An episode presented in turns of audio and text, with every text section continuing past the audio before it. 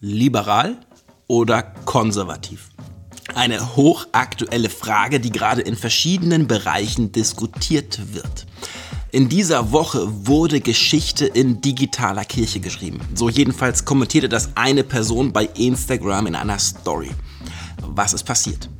2 Theologen, also Geistliche, ein Pfarrer und ein Pastor, haben sich bei Instagram in einem 2-stündigen Livestream über ihr Bibelverständnis unterhalten. Und es ging darum, die Unterschiede in einem liberalen Bibelverständnis und in einem konservativen Bibelverständnis aufzuzeigen und dann darüber ins Gespräch zu kommen. Ich fand das ein unglaublich spannendes Unternehmen, bin am Ende sehr froh, dass ich nicht gefragt worden bin, denn ich bin nicht der Typ, der sich 2 Stunden bei Insta unterhalten kann. Das ist nicht mein Format, leider. Mein Format ist hier YouTube und mir ist jetzt wichtig, dass ich dir meine Meinung zu diesem Gesamtthema sage. Ich möchte an 2 kleinen Stellen gleich auf dieses Gespräch eingehen, aber mir geht es nicht darum. Verstehe mich bitte richtig. Ich möchte auf gar keinen Fall in diese Diskussion einsteigen und da ein öffentliches Statement setzen. Ich möchte dir als meinem Follower erklären, was mir in dieser Thematik wichtig ist. Das ist eine ganz andere Basis, als in irgendeinen Streit reinzusteigen, weil, das wirst du gleich merken, ich sehe mich nicht als Teil in einem solchen, wie auch immer gearteten Streit. Ich weiß noch nicht einmal, ob dieser Streit wirklich in der breiten Masse wichtig und nötig ist. Also 2 haben miteinander diskutiert. Ich kenne beide nicht. Ich möchte auch ganz bewusst nicht die Namen sagen. Ich glaube, man kann den Livestream bei Insta dann hier verlinken. Dann mache ich das. Dann weißt du, worüber ich spreche. Du kannst dir dein eigenes Bild machen. Es ist immer gut, wenn man sich die Sachen selbst anschaut und nicht aufgrund irgendwelcher anderen Geschichten dann sich ein Urteil bildet. Ich möchte mir kein Urteil bilden über das, was jemand anderes mir sagt und was dessen Meinung ist, sondern ich möchte gerne selbst denken. 2 haben diskutiert und es ging einmal um das sogenannte liberale Bibelverständnis, geprägt von einer historisch-kritischen Betrachtungsweise der Bibel. Man nennt sie in unseren frommen Kreisen, nein, nicht in unseren frommen Kreisen, sondern in den ganz frommen Kreisen auch Bibelkritik. Diese Methoden der Bibelauslegung sind mir selbstverständlich geläufig und bekannt. Und selbstverständlich kenne ich auch dann viele Theologen, die sie bis ins Letzte durchbuchstabieren und dann ihre Theologie, ihren Glauben daraufhin leben und auch ihr gesamtes Gemeindeleben und so weiter daraufhin aufbauen. Da war am Ende für mich überhaupt nichts Neues bei. Dann kam das konservative Bibelverständnis und ich muss dir ehrlich sagen, an dieser Stelle habe ich mich nicht wiedergefunden. Das ist nicht mein Bibelverständnis. Da ging es um eine verbale Inspiration der Heiligen Schrift. Also in den Ursprüngen, die wir ja gar nicht mehr haben, war jeder einzelne Buchstabe, den die Menschen, die die Bibel geschrieben haben, bis zu jedem Punkt und Komma von Gottes Geist eingegeben. Und dementsprechend ist das genau so, wie es dort steht, die einzig gültige Wahrheit. Ich weiß nicht, ob ich das jetzt richtig wiedergegeben habe, aber so kam es bei mir an. Da habe ich meine Anfragen dran. Da habe ich meine ganz, ganz konkreten Anfragen dran. Aber wie gesagt, auch dieses, nein, ich habe es noch nicht gesagt, aber auch dieses Bibelverständnis ist mir bekannt. Und ich kenne diverse Personen, die damit unterwegs sind und die auch damit einen guten Part in dem Reich Gottes einnehmen. Was mich jetzt stört und warum ich dir dieses Video mache, ist, dass ich mich da in einen Topf hineingeworfen fühle, in den ich nicht gehöre. Und dass mir an anderer Stelle vorgeworfen wird, zu dem anderen Topf zu gehören, zu dem ich auch nicht gehöre. Kannst du mich verstehen? Also wir reden hier jetzt über 2 Extreme, über 2 ganz, ganz große Extreme. 2 Extreme, die in sich geschlossene theologische Systeme abbilden und in denen man sich miteinander unterhalten kann, in denen es aber keine Übereinstimmungen gibt, in denen man keine Wege aufeinander zufindet und sagt, da können wir vielleicht einen Kompromiss schließen und da können wir uns miteinander unterhalten. Wenn mich jetzt jemand fragen würde, Simon, wo bist denn du? Bist du liberal oder konservativ? Und das auf diese beiden Verständnisse hin aufbaut, muss ich dir ganz offen sagen, bei keinem von beiden. Beide haben für mich ganz, ganz große Schwächen und dementsprechend kann ich mich da nicht einordnen. Ich möchte mich auch nicht einordnen oder einordnen lassen in einem Bereich von liberal oder progressiv oder auf der anderen Seite konservativ, traditionell, nein, vielleicht sogar fundamentalistisch. Wenn ich ganz ehrlich bin, habe ich sogar ein persönliches Problem mit dieser Fremdbezeichnung evangelikal, denn die habe ich für mich nie gewählt und ich möchte sie aufgrund dessen, wie sie in der Öffentlichkeit wahrgenommen wird, auch nicht für mich beanspruchen und nicht tragen. Mein Anliegen ist es, die Bibel ernst zu nehmen. Für mich ist die Bibel Wort Gottes. Für mich redet Gott durch die Heilige Schrift zu mir. Aber ich möchte auch ernst nehmen, wie die Bibel entstanden ist, wie sie geschrieben worden ist und dass der Inspirationsprozess in meinen Augen nicht nur durch die Füllfederhalter und die gesteuerten Hände der ersten Aufschreiber der Schriften in der Bibel vonstatten ging, sondern dass der Prozess der Inspiration bis zu meinem Lesen, weil ich den Heiligen Geist da brauche, um die Bibel zu verstehen, andauert. Das heißt, Inspiration ist etwas Ganzheitliches, etwas Umfassendes, wo es um den Schreiber, den Überlieferer, den Zusammensteller, den Übersetzer und mich geht, wo es um die Situation damals und die Situation heute geht. Und deswegen ist es mir sehr, sehr wichtig, von beiden Seiten sehr viel Gutes zu nehmen und am Ende aber zu verlässlichen, vernünftigen Aussagen zu kommen, die tragfähig sind, die klar sind und die uns helfen, unseren Glauben heute zu leben. Was mich wieder einmal schockiert hat, muss ich dir ganz ehrlich sagen, war, dass es eigentlich nur um Sex ging.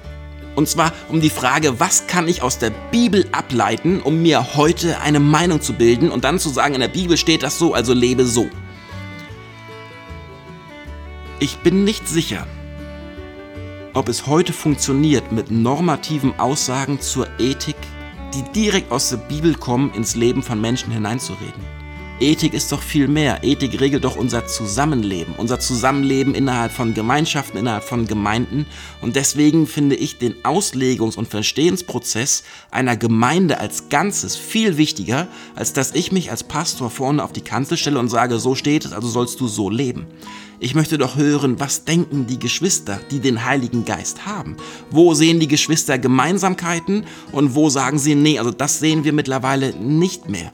Das würden wir anders auslegen. Pass auf, ich will dir da ein Beispiel benennen. Das kam in diesem Livestream auch vor. Das ist mir schon auch wichtig, dass du da ein Verständnis dafür entwickelst, wo ich mich gegen wehre. Das war die Bergpredigt, Matthäus 5, 27. Ihr wisst, dass gesagt worden ist, du sollst nicht die Ehe brechen. Ich aber sage, wer die Frau eines anderen begehrlich ansieht, hat mit ihr schon die Ehe gebrochen. In seinem Herzen hat er es getan. Das ist ein ganz, ganz bekanntes Wort von Jesus. Das kann man genauso, wie es da steht, stehen lassen. Und das ist für alle allgemein verständlich. Und damit kann man auch ganz klar begründen, in meinen Augen, dass es Ehebruch ist, wenn man jetzt sich Pornografie anschaut und dort eine andere Frau ist, die... Gut, da wird es jetzt plötzlich sehr, sehr spannend. Man müsste sagen, aufgrund des historischen Hintergrundes ja, die selbst verheiratet ist und die ich dann ansehe und begehre und mit ihr schlafen möchte. Okay, da wird es kompliziert, aber das kann man so stehen lassen. Eindeutig und klare Anweisung. Jetzt geht es hier aber ja weiter. Wenn dich dein rechtes Auge zum Bösen verleitet, reiß es raus und wirf es weg. Es ist besser für dich, ein Körperteil zu verlieren, als ganz in die Hölle geworfen zu werden. An dieser Stelle hieß es dann plötzlich, ja, das ist ja übertragen gemeint. Da geht es ja um etwas ganz anderes. Da geht es ja um einen tiefer liegenden Sinn, nämlich mit der Sünde zu brechen. Okay. Das heißt aber doch, die Bibel ist eindeutig und klar, braucht aber doch eine gewisse Auslegung. Und wenn ich dann sage, ich ordne mich der Bibel unter, dann heißt es, um im Konsens zu bleiben, ich ordne mich einer theologischen Richtung, also einer Lehrmeinung von bestimmten Personen unter, die in gewissen Kreisen als die richtige Lehrmeinung angenommen wird. Und dann bin ich ganz schnell bei Mehrheitsentscheidungen, und nicht mehr bei einem tiefen Sinnen über das Wort Gottes. Dann bin ich ganz schnell dabei, dass ich Ausleger in eine göttliche Autorität schiebe, und meinen Verstand, mein Nachdenken in meiner Situation, in der ich gerade bin, der Meinung anderer Menschen unterordne. Und da kann ich nicht mitgehen. Gleichzeitig kann ich aber selbstverständlich auch nicht mitgehen, dass jemand dann sagt, also wir wissen ja nicht, ob das ein Wort von Jesus gewesen ist und ob das dementsprechend die krasse Autorität hat. Weißt du, für mich stellt sich nicht die Frage, ist das jetzt direkt von Jesus oder hat Matthäus da vielleicht einen Punkt und ein Komma noch umgesetzt? Für mich stellt sich die Frage, das steht in der Bibel drin. Und beide Sätze möchte ich ernst nehmen. Tatsächlich, das ist das Spannende und deswegen wähle ich auch diesen einen Punkt, würde ich in meiner Auslegung hier sehr, sehr ähnlich argumentieren. Für mich ist es ganz klar, das eine, das ist Sehen und Gedanken und das andere ist übertragen gemeint als ein Lassen von schädlichen Verhaltensmustern, ein Aufhören damit, andere Menschen zu quälen. Aber weil meine Auslegung an dieser Stelle ähnlich ist, ist es die Grundlage noch lange nicht. Und auch das möchte ich dir zeigen.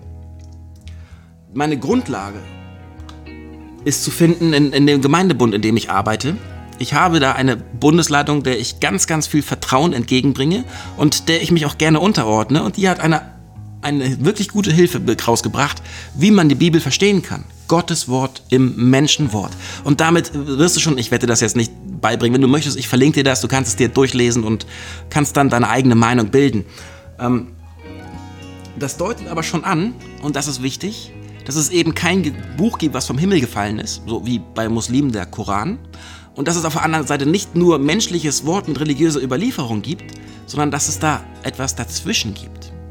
Und dieses Dazwischen, das ist das, was ich gerne entdecken möchte. Ich bin jemand, ich möchte mich nicht in einem geschlossenen System bewegen und immer wieder an Grenzen stoßen und dann ich sag's ganz fies mal, mein Gehirn ausschalten, um bloß nicht über diese Grenzen hinüberzugehen. Ich möchte Gott, der ja in gar kein System passt, über den ich mit meinen Worten, mit meinen Gedanken niemals ausreichend nachsinnen kann, nicht in solch ein System pressen, sondern mich von ihm immer wieder aus dem System herausholen lassen, neue Erkenntnisse haben und aus diesen neuen Erkenntnissen an meiner Theologie arbeiten. Ich möchte nicht, dass es irgendeine Theologie gibt, die als Grundlage meines Dienstes feststeht, aufgrund derer ich dann alles, was in Zukunft kommt, auslege, sondern ich möchte mich von ihm immer wieder mitnehmen lassen, korrigieren lassen und darin Neues entdecken. Und ich bin fest überzeugt, dass was ich heute sage, werde ich in 20 Jahren etwas anders formulieren. Ich bin auch fest überzeugt, Entscheidungen, die ich heute treffe, werde ich aufgrund anderer Lebensverhältnisse an anderen Stellen in anderen Jahren anders treffen. Ich bin fest überzeugt, es gibt manche Grundlagen, die sind safe, die sind fest. Das ist das, was Jesus Christus für uns getan hat. Das ist das, wer Jesus Christus ist. Das ist Jesus Christus. Jesus Christus ist für mich und ich glaube für den Großteil meiner Kollegen die eine Mitte, das Zentrum der Heiligen Schrift, aufgrund dessen wir alles andere messen.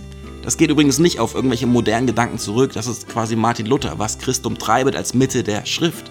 Und ich glaube, dass wir mit Christus und mit dem Vertrauen auf Christus wesentlich mehr gewinnen, als dass wir der Bibel irgendetwas auflegen, was am Ende nicht haltbar ist und dann aufgrund dessen, was wir ihr auferlegt haben, sogar Entscheidungen treffen, die aktuell nachweislich Menschen verrückt machen. Konservativ oder liberal? Frei oder unfrei? Links oder rechts?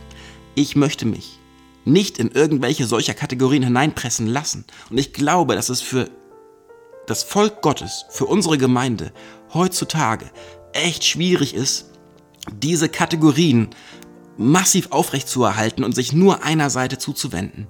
Ich glaube, wir brauchen eine Mitte. Und diese Mitte ist nur Jesus Christus. Mir war das heute wichtig, dir das in dieser Freigedacht-Serie, die ich ja vor kurzem schon mal angefangen habe, nochmal mitzugeben und dich vielleicht auch zum Nachdenken anzuregen, aber ich möchte auch deine Meinung hören. Deine Meinung als Teil meiner Followerschaft. Also ich habe jetzt kein Interesse daran, von denen, die ganz extern stehen und das jetzt das allererste Mal sehen, noch ganz fies hier angegangen zu werden. Passiert ja manchmal auf meinem Kanal. Aber ich möchte schon mit dir ins Gespräch kommen. Denn vielleicht Das ist ein Bauchgefühl. Ich weiß nicht, ob das stimmt. Vielleicht ist das tatsächlich dran, dass wir uns über manche von diesen grundlegenden Themen auch hier unterhalten. Und da geht es nicht nur um dieses allgemeine Bibelverständnis. Da geht es dann vielmehr darum, was ist denn jetzt wirklich Bibelkritik und wie können wir mit welchen Methoden die Bibel verstehen? Wo finden wir gute Hinweise, auf denen wir unseren Glauben, unser Leben ausrichten können? Und wie können wir zu einem gesunden Christusglauben kommen, der diesen Christus im Zentrum hat? Diesen Christus, der uns verbindet, diesen Christus, an den wir glauben, diesen Christus, der eines Tages in der Ewigkeit auf uns wartet, aber jetzt schon mit uns durch unser Leben geht. Ich bin gespannt auf deine Rückmeldung. Und bis dahin wünsche ich dir Gottes Segen. Hau rein. Ciao.